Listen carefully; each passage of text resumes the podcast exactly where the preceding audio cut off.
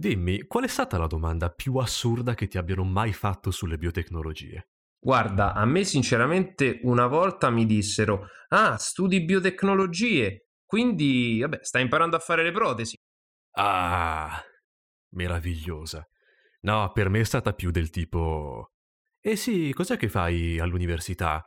Beh, starei studiando bico- biotecnologie. Ah, quindi fai cose con i robot! Non è proprio... Quanta poesia. Ciao, noi siamo Leonardo Ed Edoardo. Venite a bervi qualcosa con noi. Tanto oggi paga Pasteur.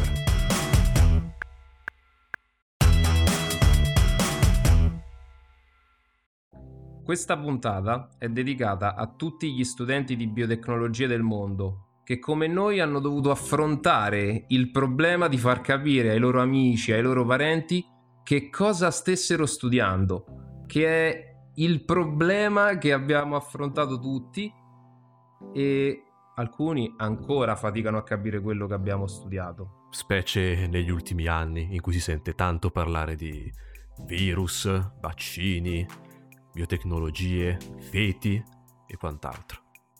Considera Leonardo che io ho questo ricordo della mia triennale in biotecnologie. C'era una pagina su Facebook che spopolava, aveva tantissimi followers, Sì? che si intitolava proprio così. Fa, sì, studio biotecnologie. No, non ti spiegherò di cosa si tratta. È una frase da mettere su una maglietta, guarda. Forse ci hanno già pensato. Allora vado a Da controllare. questa cosa la approfondiremo. Sì, sì, Esatto. assolutamente. Oggi vorremmo fare una breve storia di quelle che sono state le biotecnologie e dell'impatto che ancora oggi hanno sulla vita di tutti noi. Esattamente. Innanzitutto, la cosa che spieghiamo, diamola questa definizione di biotecnologie. Magari non sarà chiarissima di primo impatto, però man mano che ascolterete questo episodio sicuramente vi farete sempre più l'idea. Innanzitutto, diciamolo che parlare di biotecnologie significa parlare di tecnologie che usufruiscono di organismi o parti di essi per ottenere prodotti o modificare dei processi per un uso specifico o comunque e comunque per il miglioramento dei bisogni della società. Questa che è una definizione estremamente generica, in realtà trova applicazioni in qualunque fase della storia dell'uomo, perché da che l'uomo si trova sulla Terra ha per forza di cose dovuto imparare a interagire con tutto ciò che aveva intorno. E tutto ciò che aveva intorno spesso era la natura, quello che trovava di fronte a sé, animali, piante. Noi potremmo dire infatti che le biotecnologie iniziano nel momento in cui l'uomo comincia a modificare il suo stile di vita grazie soprattutto a quello che scopre intorno a sé. Un esempio che per me forse è quello, forse non è neanche il primo, però quello più indicativo. Nel momento in cui l'uomo passa da una civiltà che è quella eh, nomade, quella di cacciatori-raccoglitori, a una civiltà più stanziale, nel momento in cui l'uomo capisce che se prende un seme di una pianta e lo sotterra, facendo in modo che quel seme poi germogli e crei una pianta che dà frutti, l'uomo sta applicando una biotecnologia. Lo fa in modo inconsapevole, però capisce che se io prendo questa cosa e la utilizzo per i miei scopi, ottengo, in quel caso cibo, banalmente, e questo poi va a influenzare proprio l'abitudine di una comunità. Le civiltà stanziali, e qui stiamo facendo un viaggio lunghissimo indietro nel tempo, perché si parla di prime civiltà stanziali in un momento che è l'ottavo millennio avanti Cristo, in luoghi che sono la Cina o quella che vi ricorderete forse dai libri di scuola, la mezzaluna fertile, la Mesopotamia per esempio.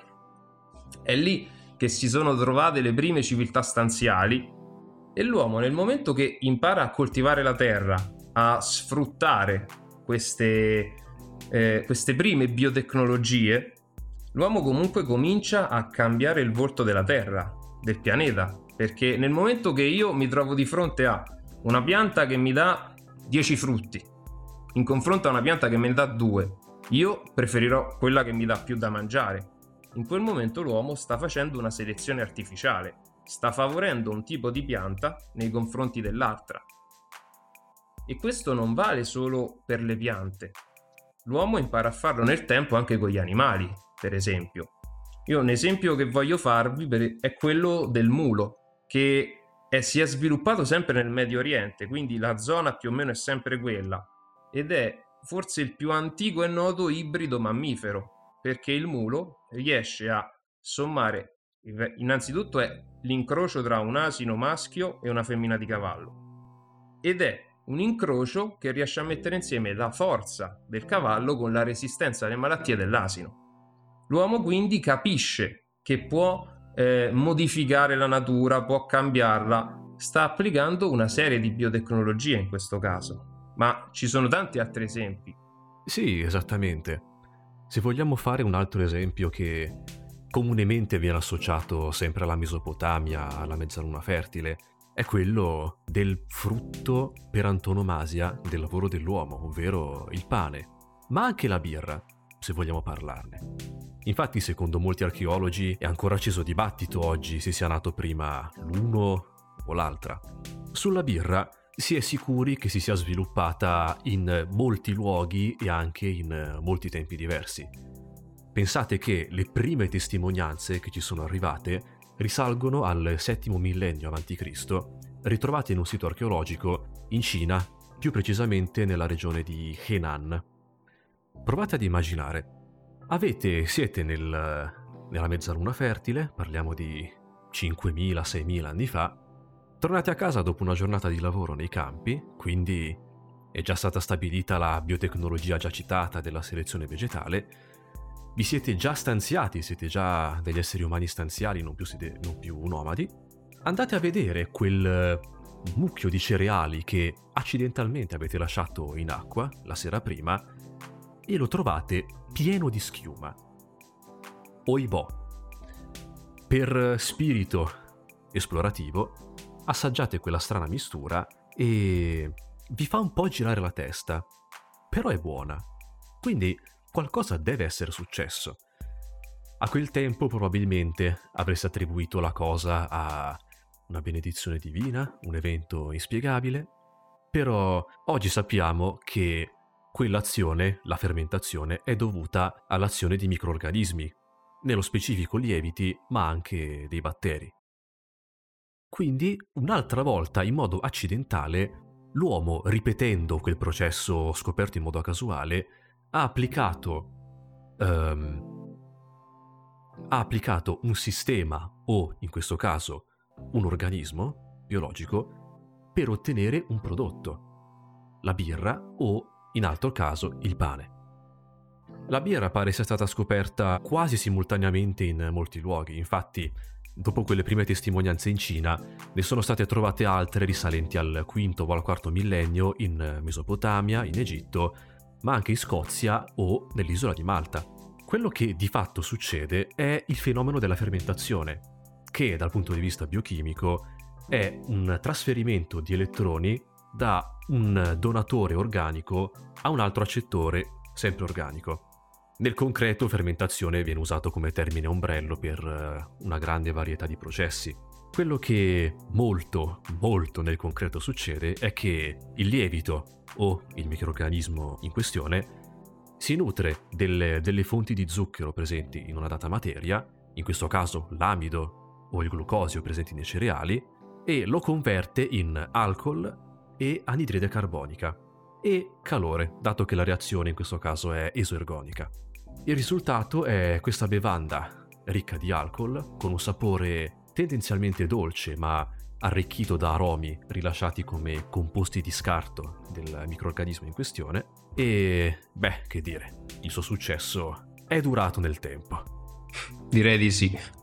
Questa procedura non rimase semplicemente casuale o fatta a tentativi per tanto tempo, dato che ci sono testimonianze del fatto che a un certo punto qualcuno iniziò a raccogliere la schiuma di una certa produzione e utilizzarla come additivo a una produzione successiva.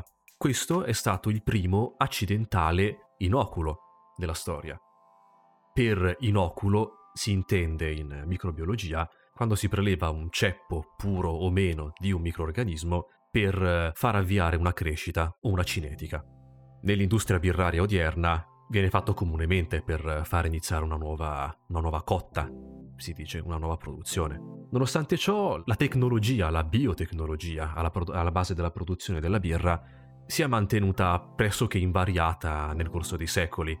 Quei primi tentativi di fermentazione della birra di fatto sono stati abbandonati nel corso del tempo, in particolare in età moderna, dato che sono stati scoperti i ceppi puri di microorganismi, in particolare i due principali effettori delle birre che beviamo oggi, ovvero Saccharomyces cerevisiae e Saccharomyces pastorianus, o Carlsbergensis, dal nome della famosa fabbrica di birra dove venne isolato. Nel corso del tempo, poi, alla birra si affiancò anche il vino, preferito in epoca classica da, da Romani e da Greci. Però anche lì possiamo immaginare che la sua scoperta avvenne in modo similare. Dell'uva, lasciata macerare, lasciata per conto suo, viene in contatto con dei microorganismi che iniziano a nutrirsi degli zuccheri presenti in essa e il resto è storia. Non c'è da dimenticare neanche il formaggio, se ci pensate la nascita potrebbe essere avvenuta in modo del tutto similare. Del latte lasciato a contatto accidentale con dei batteri acidi, che oggi sappiamo chiamarsi lactobacillus, i quali hanno causato un'acidificazione di questo, con conseguente coagulo, e hanno fornito degli aromi. Considera Leonardo che proprio dalla Mesopotamia noi abbiamo la prima testimonianza scritta di come si crea il formaggio. C'è un testo sumero del secondo millennio a.C. che è una sorta di spiegazione di prassi, diremmo, oggi diremmo anche il protocollo per creare il formaggio, la ricetta, diciamo. Beh, sì, in chimica e cucina sono molto più simili di quanto si pensa. Quindi non è assolutamente sbagliato dire che le biotecnologie sono vecchie quanto la storia umana. E anzi, se consideriamo come storia l'inizio della testimonianza scritta, anche più vecchia della storia umana. Tutto quello di cui abbiamo parlato finora viene genericamente contrassegnato come periodo delle biotecnologie antiche. Più esattamente in realtà finora Leonardo parlato, è arrivato a parlare anche del Medioevo, diciamo che rientrano come biotecnologie antiche altre cose più o meno recenti, come per esempio l'avvento della microscopia nel XVII secolo, che è poi il momento che dà l'avvio agli inizi, agli albori della microbiologia. Nel momento che l'uomo capisce, riesce a trovare il modo di vedere l'infinitamente piccolo, inizia una piccola rivoluzione scientifica. Il passaggio, la data che viene utilizzata solitamente per passare a quelle che vengono poi definite biotecnologie classiche è il 1800. Però era importante dare queste coordinate storiche perché sarà tutta una conseguenza di questi concetti che abbiamo finora, che abbiamo finora elencato. Innanzitutto considerate che è stato fino al 1800 che si è creduto che la produzione di bevande alcoliche fosse frutto di una semplice combinazione chimica. Leonardo già ha parlato di quei microorganismi che sono i responsabili della fermentazione, ma fino al 1800 la convinzione generale è che non ci fossero questi microorganismi, o meglio, venivano tutti classificati come fermenti in maniera molto generica, però l'idea che fosse una reazione chimica, quindi frutto di materia inanimata, la faceva da padrona fino a quel momento. La situazione cambia in un periodo storico preciso. Ci troviamo nella Francia, più esattamente nel 1848, che è un periodo storico che qualcuno si ricorderà per scuola, quando si dice sempre è successo un 48, è un periodo di grandi rivoluzioni, è un periodo in cui in Francia viene proclamata una repubblica a seguito dei modi rivoluzionari del 48 che vede poi come presidente Luigi Napoleone, il nipote di, del più famoso Napoleone Bonaparte. Questo Luigi Napoleone converte poi la, la trasforma, diciamo in realtà fa un colpo di Stato, che, diciamo che la trasforma in un impero. La Repubblica diventa un impero, Luigi Napoleone diventa Napoleone III, imperatore di Francia, e avvia una grande riforma dello Stato francese per farla diventare una grandissima potenza economica. La Francia, nella seconda metà dell'Ottocento, deve diventare il paese di riferimento dell'Europa continentale. E lui ci riesce. La Francia ottiene una crescita enorme. Pensate, il PIL francese dell'epoca cresceva ogni anno in maniera vertiginosa. Era una potenza in espansione. La crescita della Francia comporta anche un aumento di tutte le sue produzioni, tra cui quella vinicola. Nel momento che la Francia comincia ad espandere, ad aumentare la sua produzione di vino, si cercano nuovi modi per produrlo e nel momento che aumenta la produzione, aumenta la quantità, la qualità comincia a diventare peggiore. Ed è questa situazione, in questo contesto, che un industriale francese incarica un professore di chimica di trovare una spiegazione ai problemi della fermentazione del vino. Viene incaricato il professor Louis Pasteur, chimico che insegna in un'università della Francia, di capire che cosa stia succedendo, perché la fermentazione del vino sta dando questi problemi. E vedete, Pasteur ha avuto un diremo background di ricerca lui infatti si è dottorato nel 1847 in chimica e nei suoi studi è andato ad approfondire proprio un passaggio della fermentazione. Lui ha studiato, come dire, una, un elemento di scarto della fermentazione del vino che è l'acido tartarico. Lui è andato a studiare l'acido tartarico e i cristalli che si formavano, dei depositi noi diremmo, che si vanno a formare nel vino. Andandoli a studiare, la prima cosa che nota è che questi cristalli, questi sali di acido tartarico hanno una forma asimmetrica. Non voglio parlarvi troppo nel dettaglio di chimica perché già noi biotecnologi abbiamo dovuto subire i nostri esami di chimica e parlare di stereoisomeria e di enantiomeri oi, non oi. mi sembra il caso. Oi, oi. Esatto. Semplifichiamo dicendo che Pasteur nota che questi cristalli perché lui fa studi cristallografici, sono asimmetrici. E nel momento che nota questa cosa, lui giunge a questa conclusione, che la simmetria è indice di attività vitale. Fosse stata simmetria, sarebbe stata materia inerte. E quindi già Pasteur arriva nella situazione in cui deve indagare gli studi della fermentazione nel vino con questa convinzione che c'è qualcosa di vivo che opera in queste reazioni che invece vengono definite pure semplici reazioni chimiche fatte di materia inerte. E partendo da questo comincia quindi a studiare più nel dettaglio la fermentazione del vino. Considerate che nel momento in cui Pasteur comincia a fare questi nuovi studi, esistono due teorie contrapposte. Quella che vi ho già citato, che diceva che in pratica i lieviti non fossero altro che delle grandi macromolecole che si formavano in conseguenza della fermentazione. Dall'altra parte, invece, c'era chi aveva già scoperto il lievito e chi diceva è il lievito il responsabile della fermentazione. Gli studi di Pasteur vanno proprio a dimostrare questa seconda ipotesi, vanno a confermarla. Pasteur vede che più aumentano i lieviti all'interno di una reazione di fermentazione, più avviene la trasformazione dello zucchero in liquore. Allo stesso modo, nel momento che si arresta, si blocca l'attività dei lieviti, si ferma anche la fermentazione. Lui scopre questa cosa e portando avanti le sue osservazioni ai microscopi nota anche dei piccoli globuli più piccoli, vengono chiamati proprio globuli più piccoli del lievito, col tempo li arriva a identificare come dei batteri. Ed è a quel punto che lui capisce che la contaminazione del vino, ma anche della birra, è dovuta alla presenza di batteri. E sarà proprio per ovviare a questo problema che Pasteur ideerà la pastorizzazione, ovvero che bollendo una, una quantità di liquido, alimento a una determinata temperatura per un determinato tempo, si riescono ad eliminare quei microbi che vanno a contaminare l'alimento, ma allo stesso tempo l'alimento preserva quelle che sono le sue proprietà organolettiche.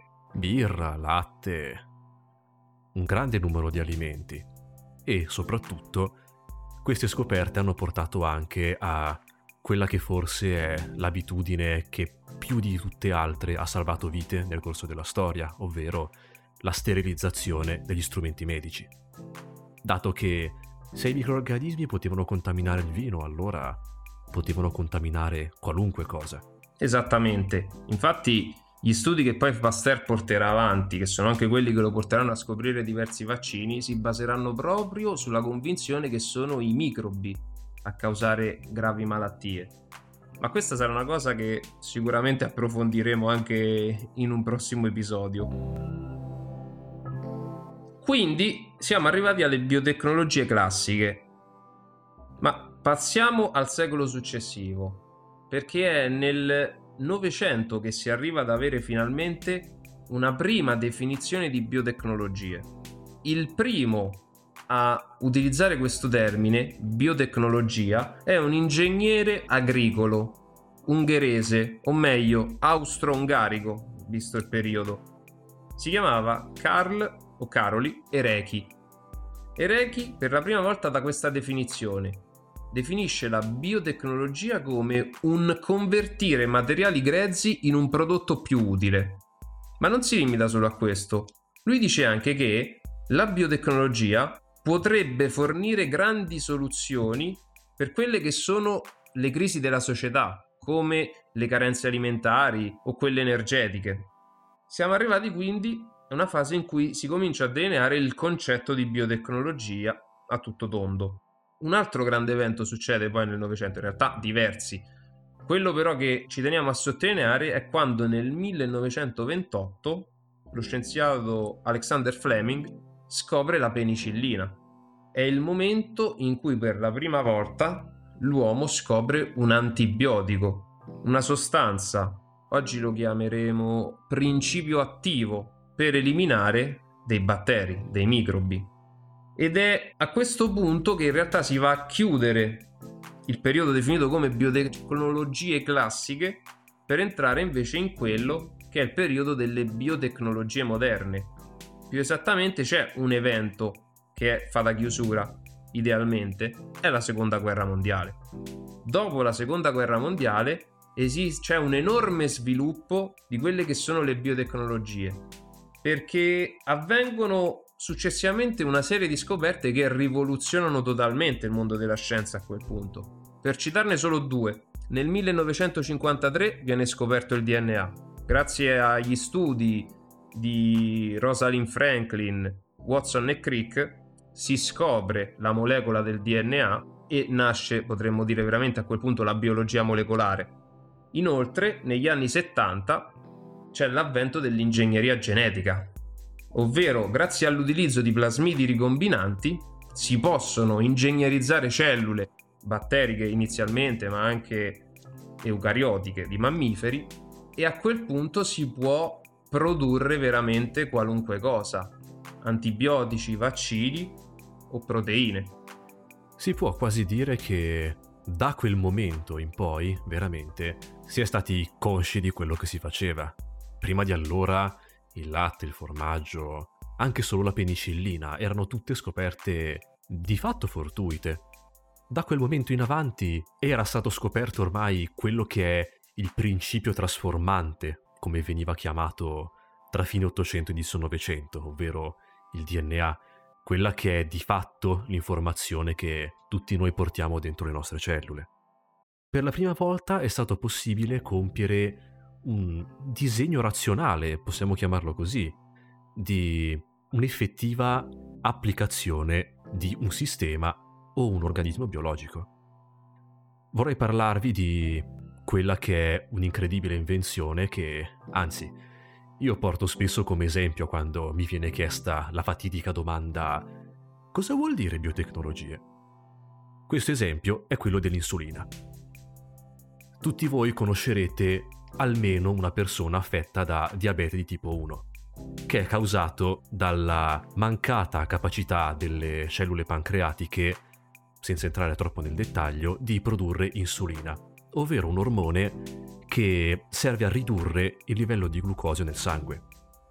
Fino a quel periodo i malati di diabete dovevano assumere insulina per eh, altre vie. Tipicamente eh, veniva estratta quella dal sangue dei maiali, però pur essendo un'insulina proveniente da un altro mammifero, non era comunque la soluzione migliore. Inoltre la sua purificazione era un processo complicato e molto costoso. Poi però qualcuno ha fatto questo pensiero. Noi ormai conosciamo la struttura dell'insulina, conosciamo anche un metodo, anzi il metodo con il quale l'insulina viene prodotta all'interno delle cellule. E se facessimo in modo che un microorganismo semplice e facilmente controllabile la producesse per noi? E fu proprio così che, sul finire degli anni 70, venne sperimentata per la prima volta la produzione biosintetica di insulina a partire da Escherichia coli, il batterio che tutti noi abbiamo in grandi quantità nel nostro intestino. Psst, un chilo? Questo fu solamente l'inizio, perché se siamo stati in grado di produrre l'insulina, che è una proteina relativamente semplice, la strada era ormai aperta verso la produzione di virtualmente qualunque proteina conosciuta. Sì, esatto, ma è proprio per questo che la manipolazione genetica è stata la prima ragione per cui la biologia è ora vista come la scienza del futuro e la biotecnologia una delle sue industrie portanti. E proprio di futuro vorrei parlare in questa ultima mia parte. I danni e gli effetti di un'economia basata sui combustibili fossili sono ormai visibili a tutti quanti.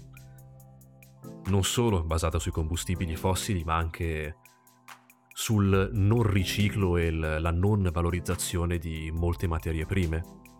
Quello che è uno dei modelli più accreditati e sostenuti di economia per il futuro è proprio l'economia circolare, la bioeconomia, in cui qualunque materiale ha un ciclo di vita molto più lungo grazie alla sua valorizzazione. Questa valorizzazione può passare, e anzi dovrà passare, in gran parte per i microorganismi, e nello specifico in un concetto chiamato cell factory.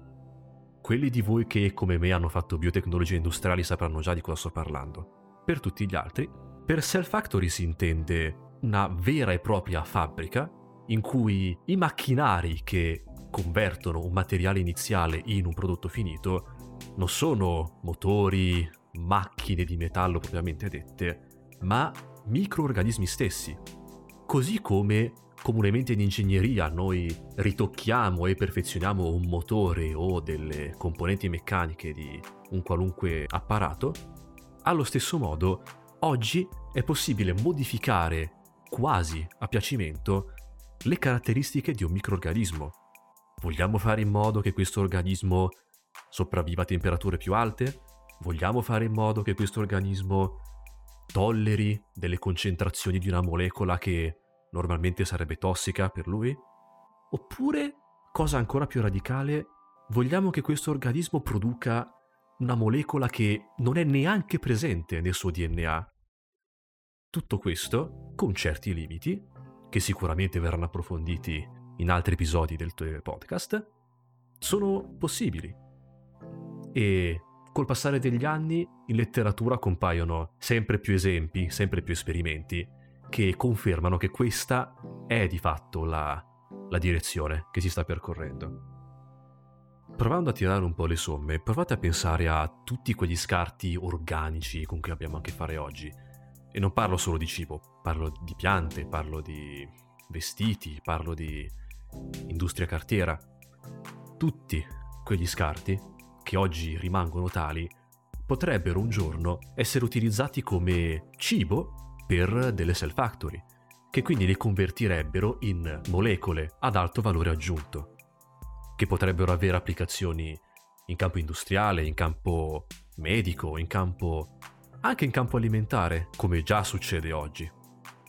Proprio questa cosa del ciclo mi piace che hai detto Leonardo, perché il rapporto tra biotecnologie e industria è un ciclo, è sempre stato un ciclo perché da come hai raccontato le biotecnologie stanno spingendo l'industria su determinati ambiti Nell'esempio che facevo prima di Pasteur, è stata l'industria a spronare la biotecnologia. Quell'industriale che è andato da Pasteur per chiedergli devo, bisogna capire perché il vino non viene buono. è, è come il ciclo che si ripete. Dulcis in fundo, noi abbiamo parlato di biotecnologie antiche, di biotecnologie classiche, di biotecnologie moderne. Perché non parlare anche di biotecnologie futuristiche o fantasy? Vedi Leonardo, ti voglio raccontare questo. Io, quando mi sono iscritto a biotecnologie, avevo questo personaggio, in realtà me lo porto tuttora nel cuore, da appassionato lettore di Tolkien, del personaggio di Saruman. Perché vedi, chi ha visto il film lo ha visto in una maniera molto semplificata, il libro è molto più dettagliato. Quella scena del film dove Gandalf sta parlando con Elrond a gran burrone e gli racconta Saruman sta incrociando gli orchi coi goblin. Nel libro Il Signore degli Anelli viene raccontata con maggior dettaglio. Cosa sono gli Urugai? Gli Urugai sono frutto di un incrocio tra orchi con umani. La cosa che non viene detta quasi per nulla nel Signore degli Anelli è che negli Urukai, questi orchi, scorre sangue umano. Gli Urukai sono degli orchi dalle fattezze umane, ma allo stesso tempo, sempre nel libro, si parla anche di un'altra, chiamiamola razza, un altro prodotto di incroci artificiali che sono i mezzi orchi, uomini che hanno le sembianze di orchi. E questo mi ha sempre fatto vedere Saruman come una figura, come la figura di un biotecnologo della Terra di Mezzo. Per questa capacità che ha avuto di incrociare, di creare del nuovo da cose preesistenti. E c'è proprio un passo in realtà del libro che ti voglio citare. È, la scena è quella in cui Gandalf si reca a Isengard per parlare con Saruman. È il momento in cui lui gli si rivela per quello che è veramente nel libro Saruman si definisce non più Saruman il bianco, ma Saruman multicolore. E dice esattamente questa frase che voglio citarti. Bianco? Hm, serve come base. Il tessuto bianco può essere tinto, la pagina bianca ricoperta di scrittura e la luce bianca decomposta. Io in questa frase ci ho sempre trovato il concetto delle biotecnologie, non è un caso che oggi le biotecnologie moderne vengono divise per colori. Ci sono le biotecnologie rosse per parlare della medicina, quelle verdi che riguardano l'agricoltura, ma anche quelle blu che trattano la biologia marina o quelle grigie che riguardano l'ambiente. E la visione di un biotecnologo secondo me è questa, dove una persona vede bianco, il biotecnologo vede tutta la tavolozza dei colori. Comunque, secondo me, Saruman pipettava con la bocca. C'è anche da chiedersi se era in regola con le GMP Saruman, perché gli orchetti non mi sembrano quella manodopera. Ah, uno starnuto qui, uno starnuto là, niente eh. guanti, niente K, eh. finiva male. Sì, poi anche dal punto di vista di valutazione impatto ambientale ISO 14001 Isengard secondo me non se la passa bene. Beh, no. Se devi radere al suolo una foresta di alberi molto incazzati va a finire male tendenzialmente, eh, sì. Io invece vorrei portarti non in una terra fantastica, ma in una galassia lontana lontana. Metti caso di essere mm, un certo signore di un ordine monastico che utilizza una strana forza vitale che permea ogni cosa vivente e non, e hai voglia di sovvertire un governo che si è instaurato in tutta la galassia. Che cosa fai? Beh, potresti ricorrere alla, bio- alla biotecnologia. Nello specifico, crei un esercito di cloni, a partire da un singolo cacciatore di taglie, e fai in modo che, tramite un comando trigger inserito nel loro DNA, questi cloni si rivoltino contro i loro padroni alla semplice pronuncia di un ordine. Poi, che questi cloni sappiano colpire i loro bersagli è la chiara dimostrazione che la biotecnologia funziona. E funziona molto meglio del, dell'arruolamento volontario, poi proseguito durante l'instaurazione del tuo impero del terrore. Beh, grazie di averci seguiti in questa breve ma intensa panoramica sul, sulla storia delle biotecnologie.